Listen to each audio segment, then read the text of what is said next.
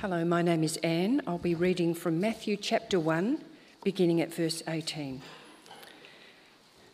This is how the birth of Jesus Christ came about. His mother Mary was pledged to be married to Joseph, but before they came together, she was found to be with child through the Holy Spirit. Because Joseph, her husband, was a righteous man and did not want to expose her to public disgrace, he had in mind to divorce her quietly. But after he had considered this, an angel of the Lord appeared to him in a dream and said, Joseph, son of David, do not be afraid to take Mary home as your wife, because what is conceived in her is from the Holy Spirit. She will give birth to a son, and you are to give him the name Jesus, because he will save his people from their sins. All this took place to fulfill what the Lord had said through the prophet The virgin will be with child and will give birth to a son, and they will call him Emmanuel, which means God with us.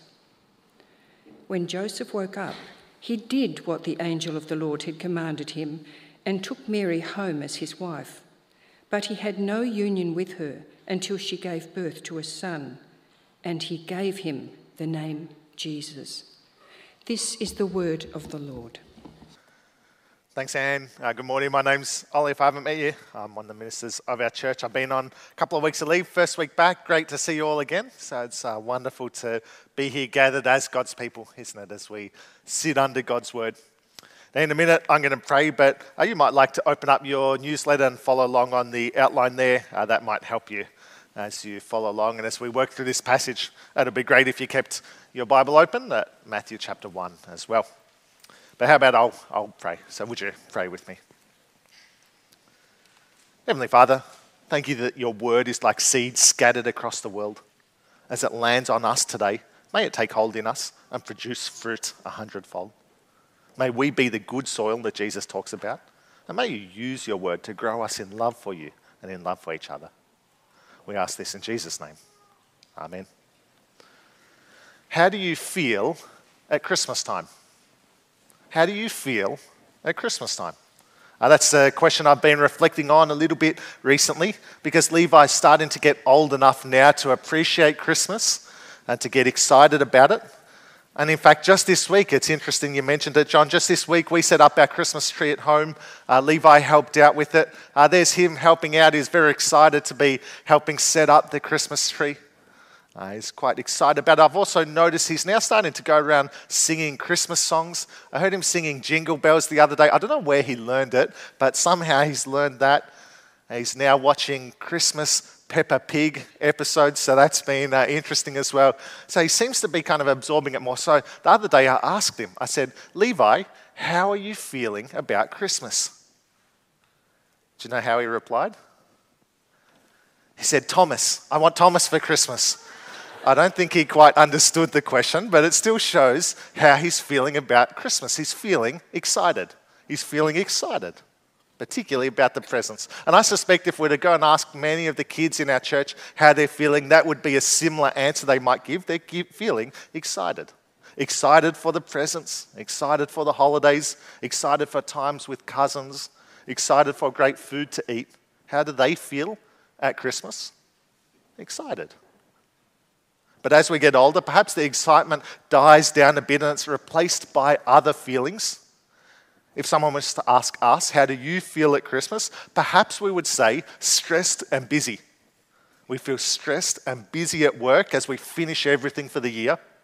Stressed and busy in life as we battle the hordes at charity, trying to get all the presents bought and wrapped.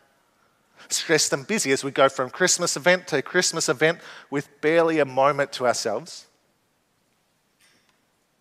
Or maybe we'd answer that we're feeling happy and content. Maybe there's wide smiles as we set up the Christmas tree, deep satisfaction as we give and receive gifts with our loved ones, extreme contentment as we sit around the dinner table and eat that Christmas meal together. Or maybe it's nothing so pleasant. Instead, maybe we feel sadness, just an overwhelming sense of grief and despair. We feel the sadness of that empty seat at the Christmas dinner table. We feel the bitterness of the unfulfilled desires for marriage or children. We feel isolation of our loved ones being overseas or interstate. See, there are all sorts of things we might be feeling at Christmas time. And so I wonder, how do you feel at Christmas? Well, today we're going to look at that first story of Christmas. And when we do, we'll see that actually what they were feeling is quite different to what we might have expected. Rather than the storybook Christmas that we're used to, the first Christmas was actually scandalous, shameful, and shocking. And seeing what they felt might help us to see the kinds of things that we could feel. And so the first thing we see is the scandal of it all a virgin pregnant. If we're familiar with the story, then it can be easy to lose that scandal. But just think what a scandalous thing this was. Mary and Joseph are engaged to be married, which of course would have been a deeply exciting, a deeply joyful time. Uh, we've got quite a few couples in our church that have just got engaged, and it's an exciting time for all of us as we celebrate with them, but particularly for them as they begin to plan the wedding and as they begin to plan a lifetime together. And I'm sure there was similar excitement for Joseph and Mary until Mary gets pregnant. Have a look at verse 18. This is how the birth of Jesus, the Messiah, came about. His mother Mary was pledged to be married to Joseph, but before they came together, she was found to be pregnant through the Holy Spirit. Now imagine what an awkward conversation that must have been as Mary told Joseph Joseph, honey, you know I love you. You know I always appreciate you. You know I always love being with you. But I've got something to tell you. I mean, it must have been so awkward. Mary is pregnant yet she's engaged to Joseph, and he's not the father. In fact, it sounds like something we might read in one of those tacky gossip magazines, Women's Weekly, or, or that kind of thing. Or maybe something we might see on those trashy reality TV shows, the, the Real Housewives of Bethlehem, or, or something like that. It's the kind of thing that would have got tongues wagging, wouldn't it? Did you hear about Mary? She's pregnant, and Joseph is not the dad. I mean, this is a tremendously scandalous thing. An engaged virgin pregnant. And if it's still scandalous to us, with our anything goes, play by your own rules culture, then how much more scandalous for them in their anything does not go, abide by God's rules culture? In fact, so scandalous was this that at the time, the penalty for this, for adultery, which is what they thought it was, the penalty for this could be death. Which might sound harsh to us, but it shows us just how severe this is. They took sexual purity important, uh, um, seriously. Which all means that for Mary, she had a lifetime of hardship ahead not just dirty looks and cutting comments from other women, but a lifetime of struggle and loneliness. A lifetime of being thought of as that one who betrayed her partner. A lifetime of being thought about as the woman who got pregnant outside of marriage. And that's all, of course, if she survived, because she faced the real possibility of death. And so, what was that first Christmas like? It was a time of incredible scandal. Do we, do we feel that? Do we feel the scandal, the scandal of a virgin pregnant? On top of the scandal, there was also incredible shame the shame of a spouse betrayed. See, imagine being Joseph here. Imagine finding out that your fiance, the woman you love and that you're committed to spending your lifetime with, Imagine finding out that she is pregnant and you are not the dad. Imagine how heartbroken he must have felt. Imagine the sickness in the pit of his stomach as he heard, as he thought to himself, How could she do this to me? But it's not only painful, it is painful, but it's not only painful. It's also a deeply shameful thing for Joseph. Everyone would have looked on him and gossiped about his situation. They might have whispered to each other about all the things he must have done that made Mary cheat on him. And maybe even laughed at the fact that this all went on behind his back and he had no idea what was happening. See, there aren't many more things humil- more humiliating than your partner sleeping around. And that is what the neighbors would have assumed Mary had done. And so now Joseph is in for a lifetime of people whispering behind his back, that's Joseph. He's the one that got cheated on. His fiancee went and got pregnant just before their marriage. Imagine the shame of this the shame of a spouse betrayed by the one closest to him. And so, in light of that, it's actually quite amazing that Joseph responds in the way that he did. Did you see what he plans to do? Have a look at verse 19. Because Joseph, her husband, was faithful to the law and yet did not want to expose her to public disgrace, he had, he had in mind to divorce her quietly. So, even as his heart was breaking, even as his shoulders were slumped by humiliation and shame, still Joseph has mercy. He would have been well within his rights to go and tell everyone exactly what had happened and to punish Mary to the full extent of the law. And yet he doesn't. Rather than make her pay for the shame and the sorrow and the sadness that she's caused, instead, he has mercy and decides to split up quietly. It's a remarkable thing. Despite the shame, Joseph acts with incredible integrity. And what we see then in the, the shame and the scandal of this story is that the story of Christmas isn't what we're used to. In our house, the bedtime routine for Levi is that we'll brush his teeth and then we'll go into his room, we'll sing a few songs, and we'll read a bit of the Bible. As Christmas approaches, I've been reading the, the Christmas story with Jesus. But the story they give in all those picture books is nothing like this. It doesn't quite capture the scandal, it doesn't quite capture the shame. It doesn't capture the outrage and the disgust that people would have felt when they heard. It doesn't capture the friendships that might have been lost as people no longer want to spend time with Mary. It doesn't capture the pain and the betrayal that Joseph must have felt or the, the tears shed at the woman he loved cheating on him. It doesn't capture any of that. Yet, this is the reality of Christmas. Do you feel the scandal of virgin pregnant? Do you feel the shame a spouse betrayed? But here's the shock all of this was God's doing.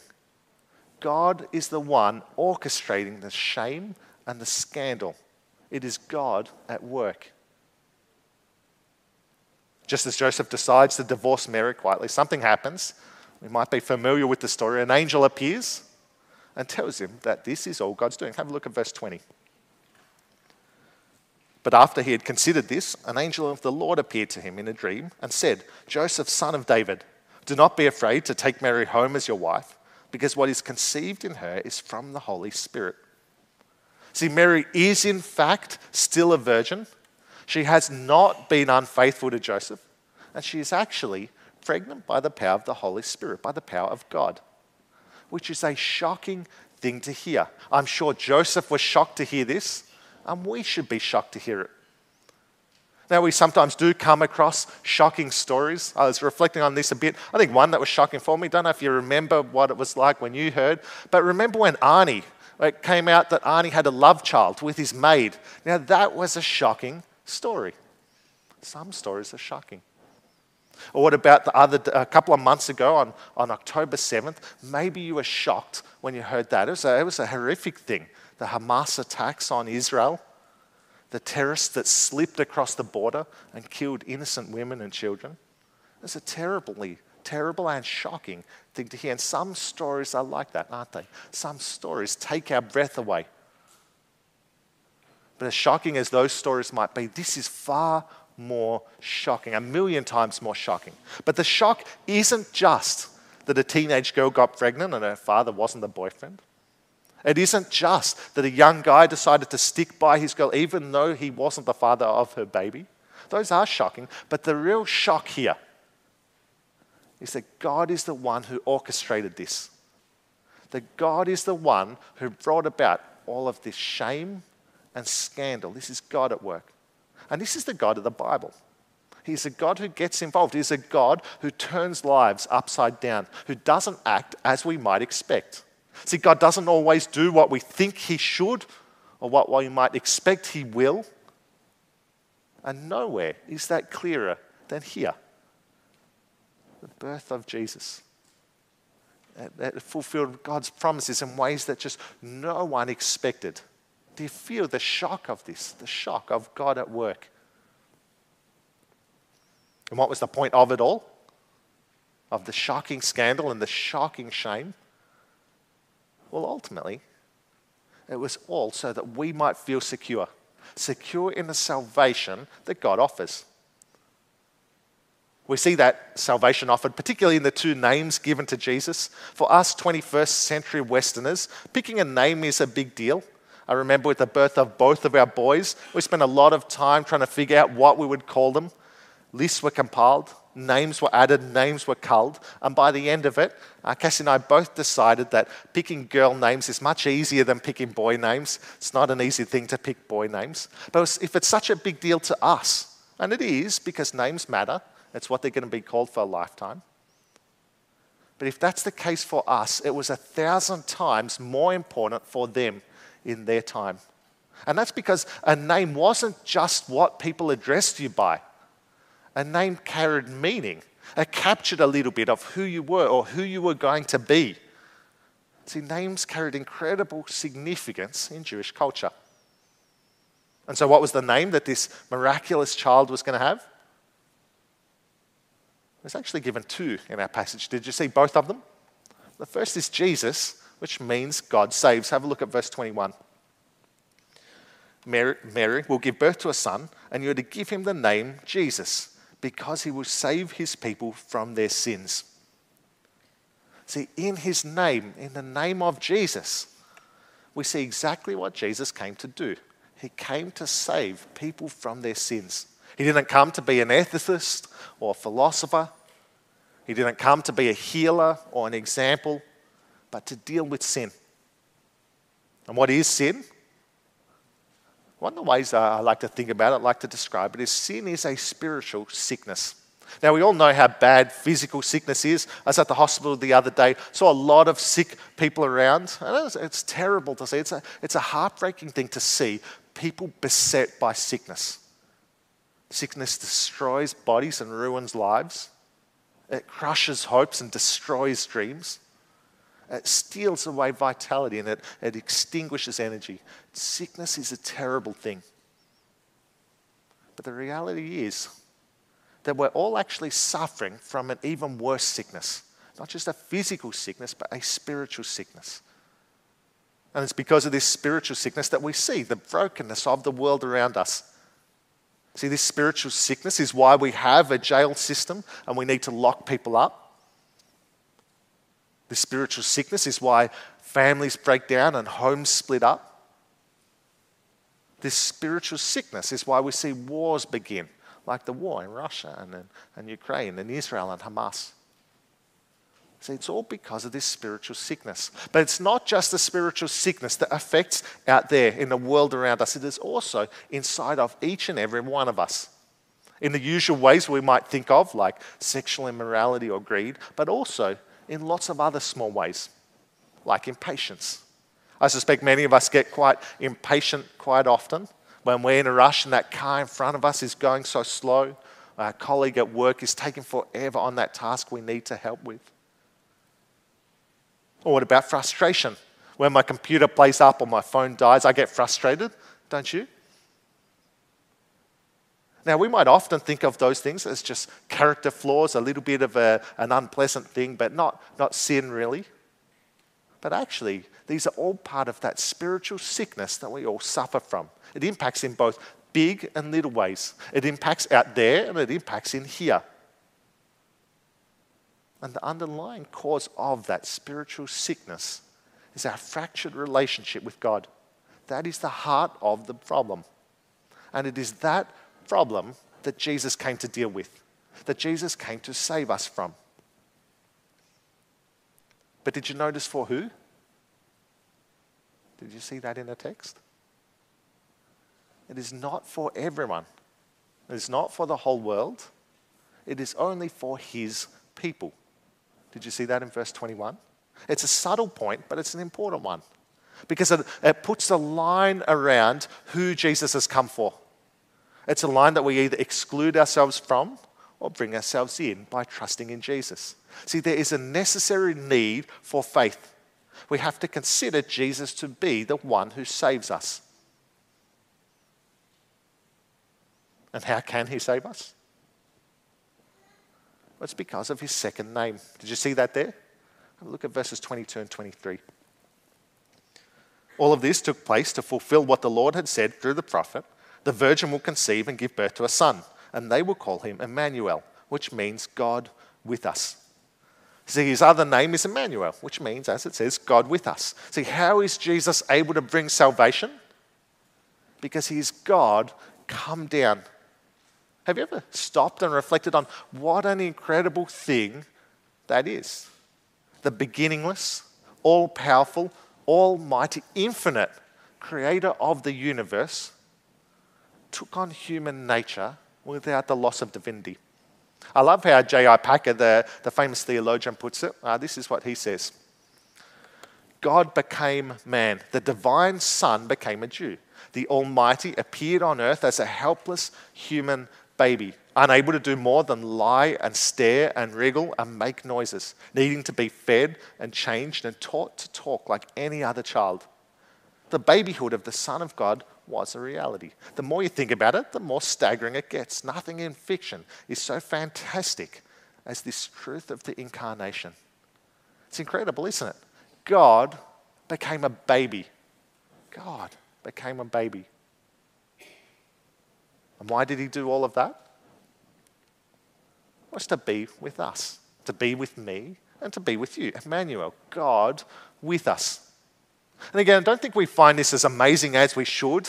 In the Old Testament, anytime anyone drew near to God, they were overcome with fear and trembling.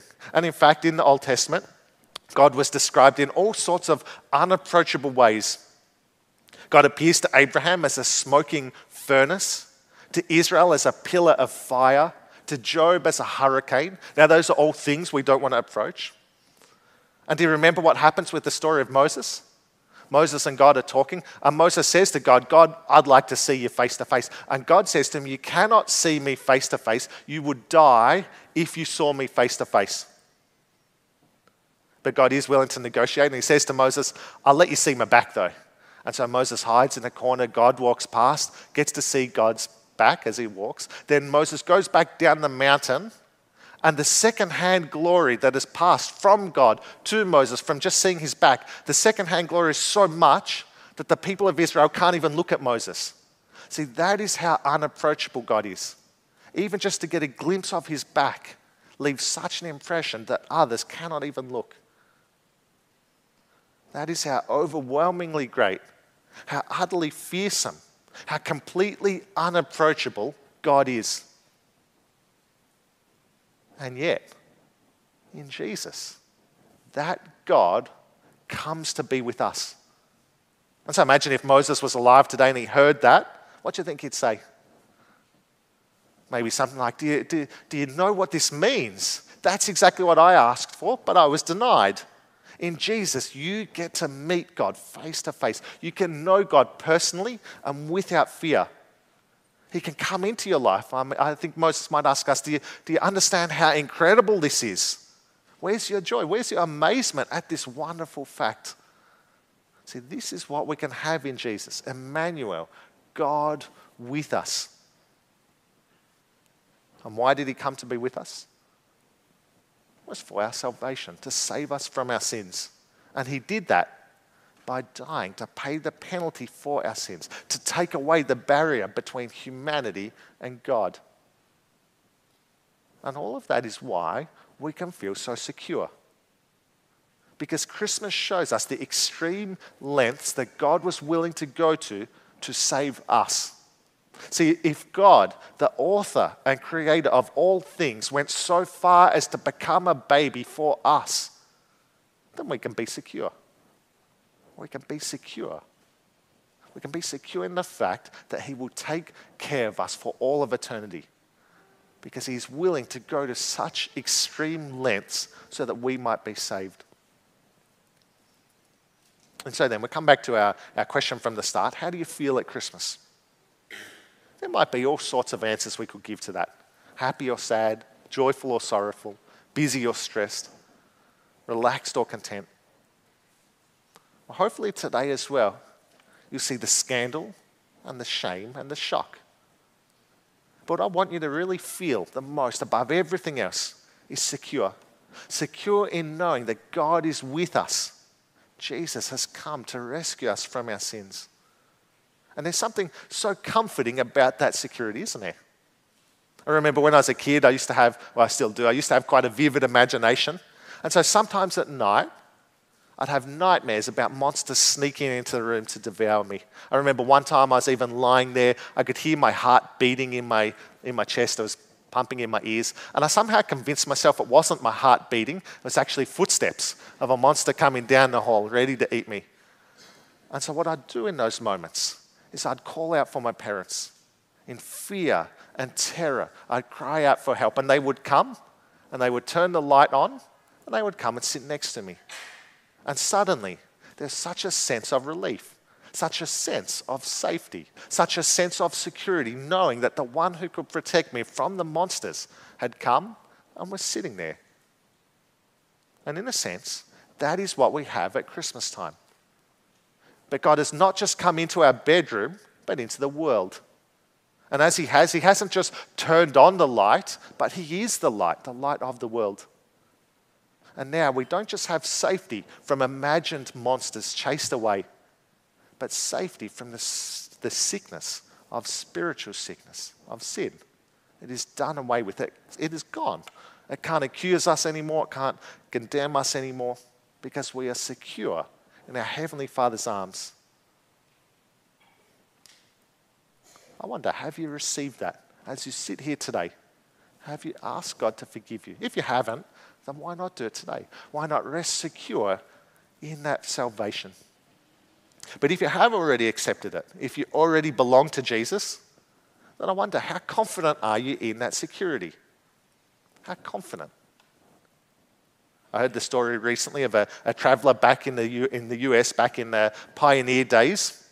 He came to a, a wide river one winter afternoon. It was approaching the evening, and he needed to get across the river but he couldn't. There was no bridge, but the river was covered with ice. The problem was he didn't know how thick the ice was. He didn't know whether it could hold his weight or not. And so, with much, after much hesitation and with great trepidation, he gingerly tested the ice with his foot, and it held. And with night closing fast, he knew he had to get across, and so he got down on all fours and he slowly started crawling across the ice